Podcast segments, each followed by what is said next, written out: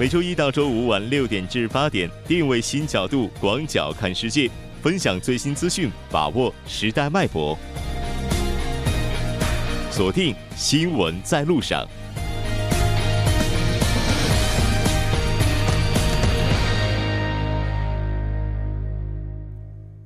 好的，欢迎回来，这里是正在为您直播的调频一零点三 TBS EFM 新闻在路上。稍后第二部节目当中将为您带来六二五韩国战争特别连线。那我们将采访韩国国防部遗骸发掘鉴定团对外合作部的崔清科长。过后是半岛之外，那接下来是广告时间，广告过后马上回来。今天是六二五韩国战争的纪念日，六十多年前有无数的军人战死沙场。今天呢，我们也是采访到了韩国国防部遗骸发掘鉴定团的相关负责人，来了解一下相关方面的工作。马上就连线我们今天的特邀嘉宾，안녕하세 요。 네안녕하세요우선인사의말씀부탁드리겠습니다 네안녕하세요저는국방부유해벌감식단대협력과장최청중령입니다是的。 应该说，这些已经战死沙场的英灵们，他们的遗骸发掘工作，也是今天我们对当年的战争进行纪念的一种非常好的方式。我们今天也要和嘉宾来了解一下，当时国防部遗骸发掘鉴定的工作是从什么时候开始的？啊，네어먼저그저희기관소개에앞서서6.25전사자유해발굴사업에대해서설명해드릴필요가있는데요 好的，在介绍我们部门之前，我想先介绍一下韩国战争阵亡者遗骸发掘工作。在韩国战争中，不少军人为了保卫国家而英勇牺牲，其中有十二万四千名护国英灵的遗骸下落不明。我们的遗骸发掘工作旨在寻找这些护国英灵的遗骸，使其早日回到祖国和家人的怀抱，从而履行国家对为国捐躯者负责到底的无限责任。为此，在两千年四月纪念韩国战争五十周年之际，作为纪念活动的一环，陆军本部临时启动遗骸发掘工作。在此过程中，发现了很多阵亡者的遗骸，同时也找到了身份牌、印章等可以证明遗骸身份的遗物。于是，从两千零七年一月起，由国防部主导这一工作，正式组建了遗骸发掘鉴定团。目前从遗骸调查勘查到挖掘整理、身份确认、后续措施等，均由我们国防部遗骸发掘鉴定团自主进行。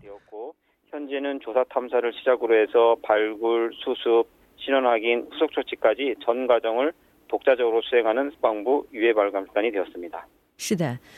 这些英魂呢？他们在离开这个世界之后，遗骸的发掘工作也是一直进行到了今天。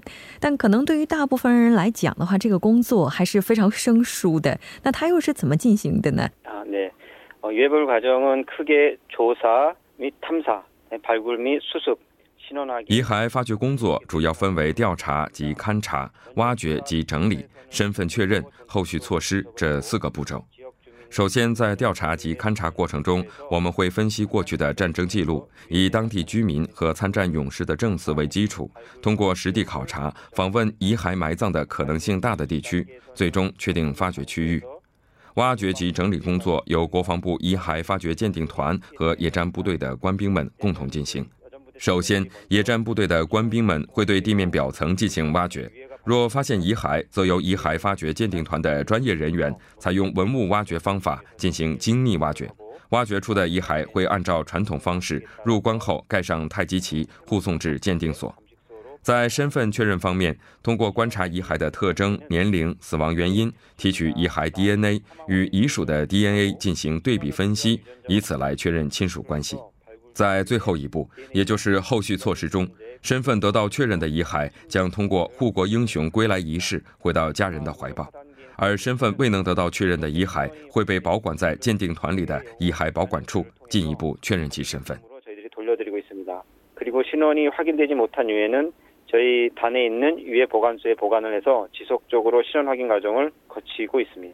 是的应该说对于这些护国先烈而言他们每一个人的名字都是值得被记住的。当然在这场战争当中除了韩国人之外也有很多的外国人。他们呢是再也没有能够离开半岛。遗骸的归还工作也是持续了很多年。那这个我们特别想知道的就是在当时战争期间有多少外国人是永远的就长眠在了半岛的土地上。那到现在，我们找到了多少，又归还了多少呢？哦，유교전쟁당시에미국을비롯해서많은국가들이같이싸웠습니다在韩国战争当中，包括美国在内的许多国家都参与了这场战争。在与战争有关的统计中，约有四万五千名外国参战者死亡或失踪。在遗骸发掘过程中，也曾挖掘到外国参战者的遗骸。 截至目前，共有十六具 UN 军遗骸被挖掘，已归还给相关国家。今年七月，通过韩美之间的遗骸归还工作，又有一具遗骸将被送回故国。在这场战争当中，应该说中国和韩国是站在对立面的。但是我们也能够看到，在后来的时候，韩国也是归还了中国志愿军的遗体，这个遗骸。应该说，这个场面也是感动了无数的人。在这些遗骸当中，中国战士有多少人呢？而且到目前为止，还有多少没有归还呢？嗯啊，对。在遗骸发掘工作中，我们发现，由于当时的战争非常激烈，两军遗骸同在一处的情况较多。这意味着两军都出现了很多阵亡者。在中国志愿军阵亡人数方面，韩中两国的预测值稍有些差异。韩国国防军事研究所的资料显示，阵亡和失踪的中国志愿军约为十五万名。二零一三年，韩国时任总统访华时提议归还中国志愿军遗骸，当时中方也表示同意。在人道主义层面上，从二零一四年起，两国就遗骸归还工作达成共识，每年定期归还遗骸。截至二零一八年现在，共进行了五次遗骸归还工作，归还了五百八十九具遗骸。유해송환이루어지면서2018년올해까지다섯차례걸쳐서589구의유해를송환을했습니다是的。 对于中国人来讲的话，客死他乡是一件非常应该怎么讲？对于人来讲比较难以接受的一件事情。他们的遗骸能够返归故土，应该也是这些已经离开这个世界的战士他们最终的心愿。但是这些战士他们的身份该怎么去鉴定呢？特别是外国军人，这也会不会更加困难的？네어렵습니다 현재지금발굴된 우리 目前已发掘的陆军阵亡者遗骸的身份确认率为百分之一点二。遗骸的发掘工作本身就很难，确认其身份更难。若同时发现刻有名字的身份牌、印章等能够确认身份的遗物，在遗属的帮助下，很容易确认其身份。但这种情况很少见，所以我们提取所有遗属的 DNA，通过与挖掘遗骸进行对比分析，确定遗骸身份。但遗属 DNA 的提取率也仅为百分之二十四，在确认身份方面有很多困难。针对外国阵亡军人的遗骸，我们通过遗骸发掘鉴定团中央鉴定所的精密检测来确定其身份，主要采用精密设备进行科学鉴定，对遗骸的性别、年龄、死亡原因、种族等进行区分，依据确凿的战争记录，在当时的参战国中查找遗骸的国籍。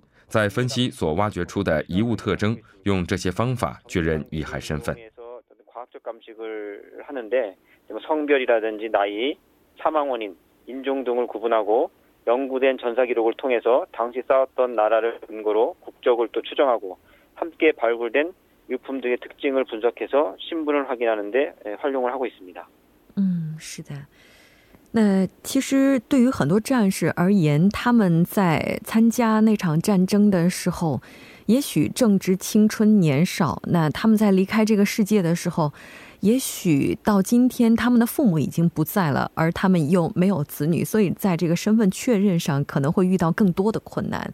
我们还想知道的就是，在整个发掘遗骸的过程当中，是不是也有很多的困难呢？对。고지전이많았던 유교전쟁의특성상유해발굴지역은대부분산악지역이대부분입니다 고도도 상당히좀높고在韩国战争中，高原作战的情况比较多，因此遗骸发掘区域多在山丘之间，而且还是高山。 工作人员每天大概有一两个小时要穿梭在没有道路的山间。还有就是我刚才所提到的，遗骸的发掘本身是很困难的，挖掘后在确认身份方面也有很多困难， 并且战争年代的那批人逐渐老去有关阵亡者的研究资料有限公寓道路的建设等持续的国土开发使战争现场遭到破坏再加上地形的巨大变化这些问题加大了遗骸发掘工作的难度。可以说我们目前是在跟时间赛跑。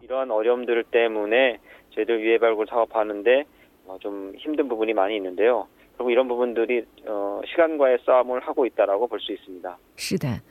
也许最大的困难就是时间了。已经过去了六十多年了，如果这些工作，那我们不及时的去推进，再过十年、二十年、三十年，可能我们面临的困难会更多。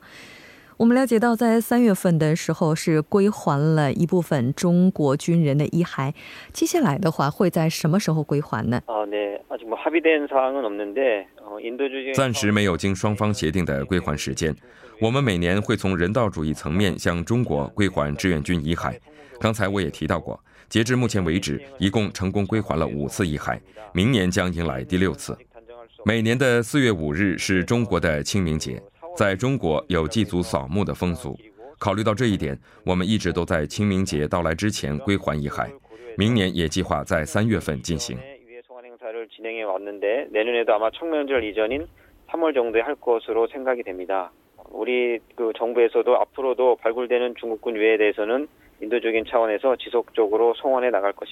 是的。这种人道主义的温情，相信也必然会促进韩国和中国两个国家人民之间感情的增进。时间真的过得非常的快，非常感谢您能够接受我们的采访。最后，不知道你有什么想要和我们收音机前听众朋友们说的吗？네 어 저희 그 유해 발굴 사업은 국민의 참여가 너무나 절실합니다왜냐하면은 함께 싸웠던 참전 용사분이나 또 어린 시절에 격전지 주변에 살면서 보고 들었던 우리 주민들의 평균 연령이 80세를 훨씬 넘었습니다. 또 전사자를 찾고 싶어하는 간절함이 가장 큰 형제분들의 나이도 마찬가지로 80세가 넘어서 이분들이 살아계실 때 더 많은 호국 용사들을 찾아야 한다는 어떤 절박한 심정으로 저희들은 시간과의 싸움을 하고 있습니다. 어, 따라서 이런 그 전사자들의 유해 소지에 관한 제보와 실현하기 위한 유가족 유전자 치료 채취에 적극 참여해 줄 것을 간곡히 좀 부탁을 드립니다.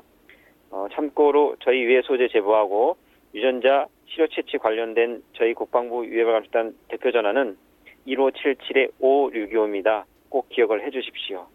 어, 그리고 저희 국방부 유해발감수단 요원들의 마음은 어, 하나입니다.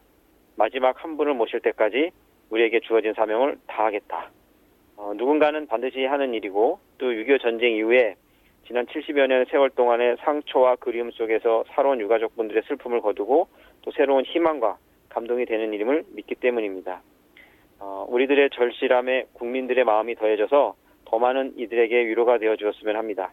앞으로 저희들은 그들을 조국의 품으로 마지막 한 분을 모시는 그날까지 국민과 함께 성과 있고 품격 있는 사업을 추진하기 위해서 최선을 다하겠습니다.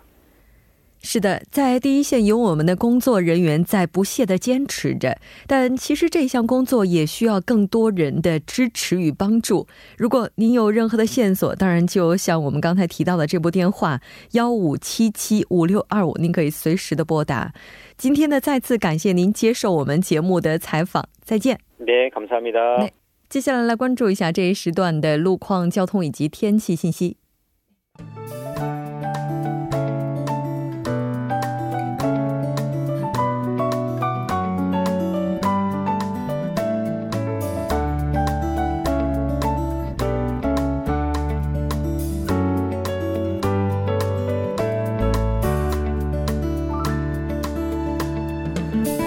晚间六点四十五分，依然是由程琛为大家带来这一时段的路况及天气信息。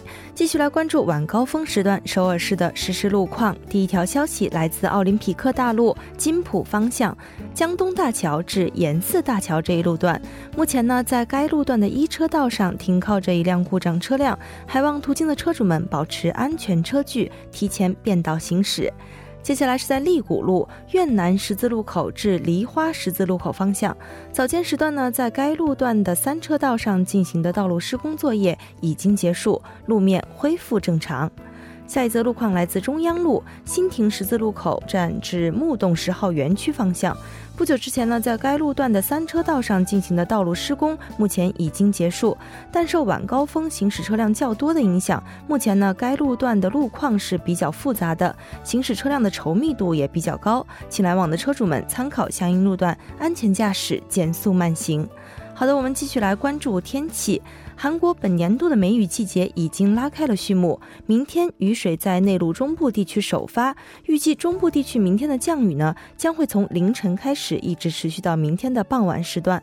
气温方面，伴随着降雨的来袭，高温短暂退场。不过本周后期高温呢还会反复，从本周四开始，热力将会再次升级。让我们一起来关注首尔市未来二十四小时的天气预报。今天夜间至明天凌晨。阴转小雨，最低气温二十二度。明天白天阴转小雨，最高气温二十四度。好的，以上就是这一时段的天气与路况信息。我们稍后再见。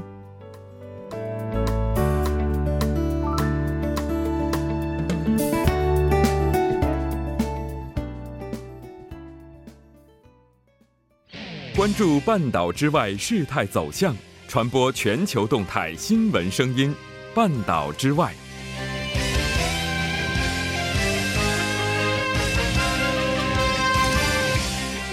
好的，欢迎回来，半岛之外带您了解全球资讯。接下来马上连线本台特邀记者齐明明，齐记者你好，主播你好，很高兴和您一起来了解半岛之外的主要资讯。我们先来看一下今天的第一条消息。好的，第一条消息呢是中国国防部消息。美国国防部长将于六月二十六号到二十八号访问中国。嗯，是的，我们先来看一下具体的报道内容。好的，根据国防部网站消息呢，国防部新闻发言人任国强近日指出，应中国国务委员兼国防部长魏凤和上将邀请，美国国务部长、国防部长马蒂斯将于六月二十六号到二十八号访问中国。中国国家和军队领导人将会见马蒂马蒂斯，双方呢也将就两国两军关系以及共同关心的问题交换意见。嗯，是的，我们了解到这一次他的行程还包括韩国以及日本。是的，马蒂斯呢二十八号下午呢还将访问韩国，并于二十九号访问日本。路透社等外媒分析呢，马蒂斯此次寻访亚洲之行呢是在北美首脑会谈之后。对北韩无核化问题、终止韩美联合军演等问题进行讨论，这也将成为时事焦点。而美联社也援引美国政府官员的话报道称，此次巡访当中核心议题呢是韩半岛的无核化以及中国的作用等议题。嗯，此外呢，根据路透社二十四号报道，美国政府呢还将于近日向北韩提出一份旨在向北韩提供无核化特别要求事项的时间表。同时，也援引了国防部官员的话报道称，美国政府作为北美首脑会谈的后续措施，正在准备这一方案。嗯，是的。那目前为止，美国依然是延续了设备国家紧急状态，保持对北韩的经济制裁。是的，没错。特朗普二十二号呢签署了行政令，把二零零八年延续至今的这个涉及北韩威胁的国呃国家的紧急状态延长一年，保持对北韩的经济制裁。特朗普在白宫发布的这个公告当中还提到，韩半岛可用于制造武器的可裂变物质的存在和扩散风险，以及北韩政府的行动和政策，继续会对美国的国家安全、外交政策和经济构成非同寻常的威胁。嗯，是的，没错。应该说，截至目前的话，北核的危机还没有完全的解除。这条了解到这儿，我们再来看一下今天的下一条消息。好的，下一条消息呢是埃尔多安称赢得了土耳其的大选胜利，表示人民给予他了新的任期。嗯，是的。那当然，我们看到土耳其的总统埃尔多安在伊斯坦布尔发表声明，称自己赢得总统以及议会选举的胜利。但是反对党的共和党人呢，这个他们是表示说埃尔多安是过早的宣布了胜利。是的，埃尔多安是在二十四号在伊斯坦布尔发表的声明表示。非官方点票结果呢很清楚，已经取得了总统以及立法选举的胜利。他还表示，土耳其人民呢给了他执政新的任期。而根据百分之九十点二的计票统计呢，埃尔多安是获得了百分之五十三点三二的选票，其主要对手共和人民党总统候选人穆哈雷姆因杰获得了百分之三十点四的选票。报道称呢，埃尔多安如果获胜，将继续执政五年。嗯，是的。那咱们来看一下反对党目前的说法。好的，反对党共和呃反对派的共和人民党表示呢，埃尔多安高兴的太早，他过早的宣布了选举的胜利。而反对党的共和人民党此前还警告，在反对势力最强的东南部地区已经出出现了数起违规的事件。那这这场选举过后呢？土耳其将正式的终结行使了近百年的议会共和制，转变为总统握有更大实权的总统制政体。这也是土耳其首次同时举行总统和议会的选举。嗯，那这条关注到这儿，再来看一下下一条消息。好的，下一条呢是移民议题分歧扩大，欧盟十六国召开紧急会谈弥补裂痕。是的，我们先来关注一下具体的报道内容。好的，那这次的紧急会谈呢，是除了意在修补因分摊收容移民所引发的裂痕，也是希望表达对德国总统总理默克尔的支持。据报道呢，欧盟上周决定召开紧急的会谈，希望赶在二十八到二十九日的正式高峰会登场之前，扫除扫除各国的芥蒂。而德国总理默克尔呢，是受到了执政联盟伙伴的施压，要求他紧缩对提供庇护的宽容立场。由于反移民的四个东欧国家、东欧东欧成员国呢未出席会谈，默克尔和其他国家领袖刻意的淡化了达成全欧盟移民协议的指望，表示规模较小的临时协议可能是唯一的出路。嗯，是的，当然这个政治分歧该怎么样去弥补裂痕，目前看来的话也是考验欧盟国家的一个议题了。我们来关注一下默克尔他在会谈上的表态。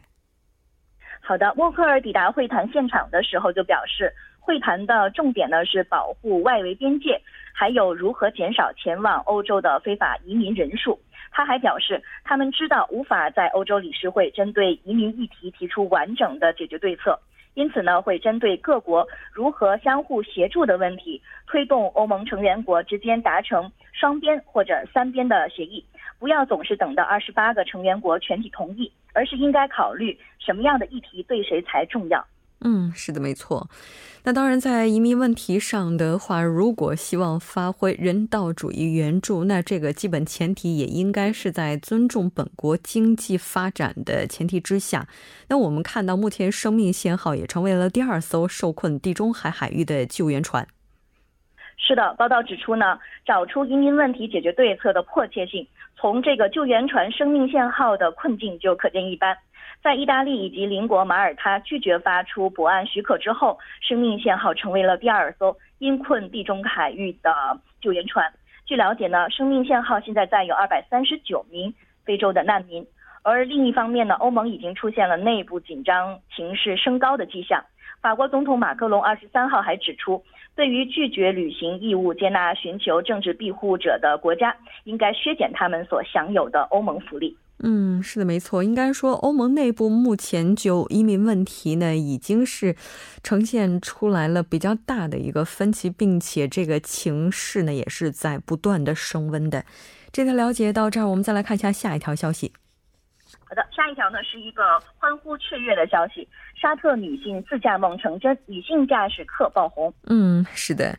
那对于沙特而言的话，女性可以说这个权利在近些年来是在不断的放开的。关于自驾梦，我们来看一下相关的报道。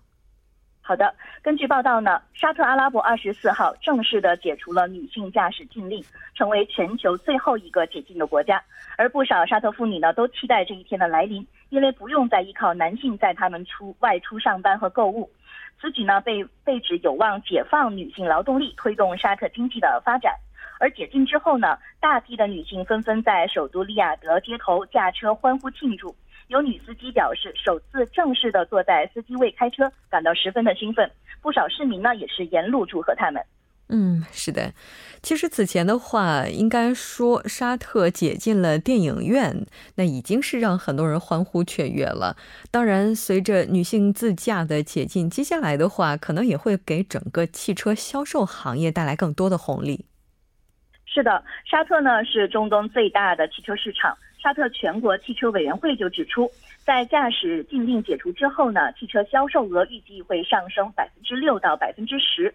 而沙特本月起呢，也陆续向女性发出驾驶执照，估计约有三百万名妇女会在二零二零年前获得驾照，商机是十分庞大的。此外呢，沙特的汽车销售员以往大多是由男性担任，但政府近期允许女性推销汽车。为了迎接女司机涌现的年代，政府在首都利雅得和达呃其他城市举行活动。是的，没错。当然，所有这些权利也都是需要接下来女性朋友去维护的。非常感谢戚记者带来今天的这一期连线，我们下期再见。好的，再见。那到这里，第二部节目就是这一些了。整点过后马上回来。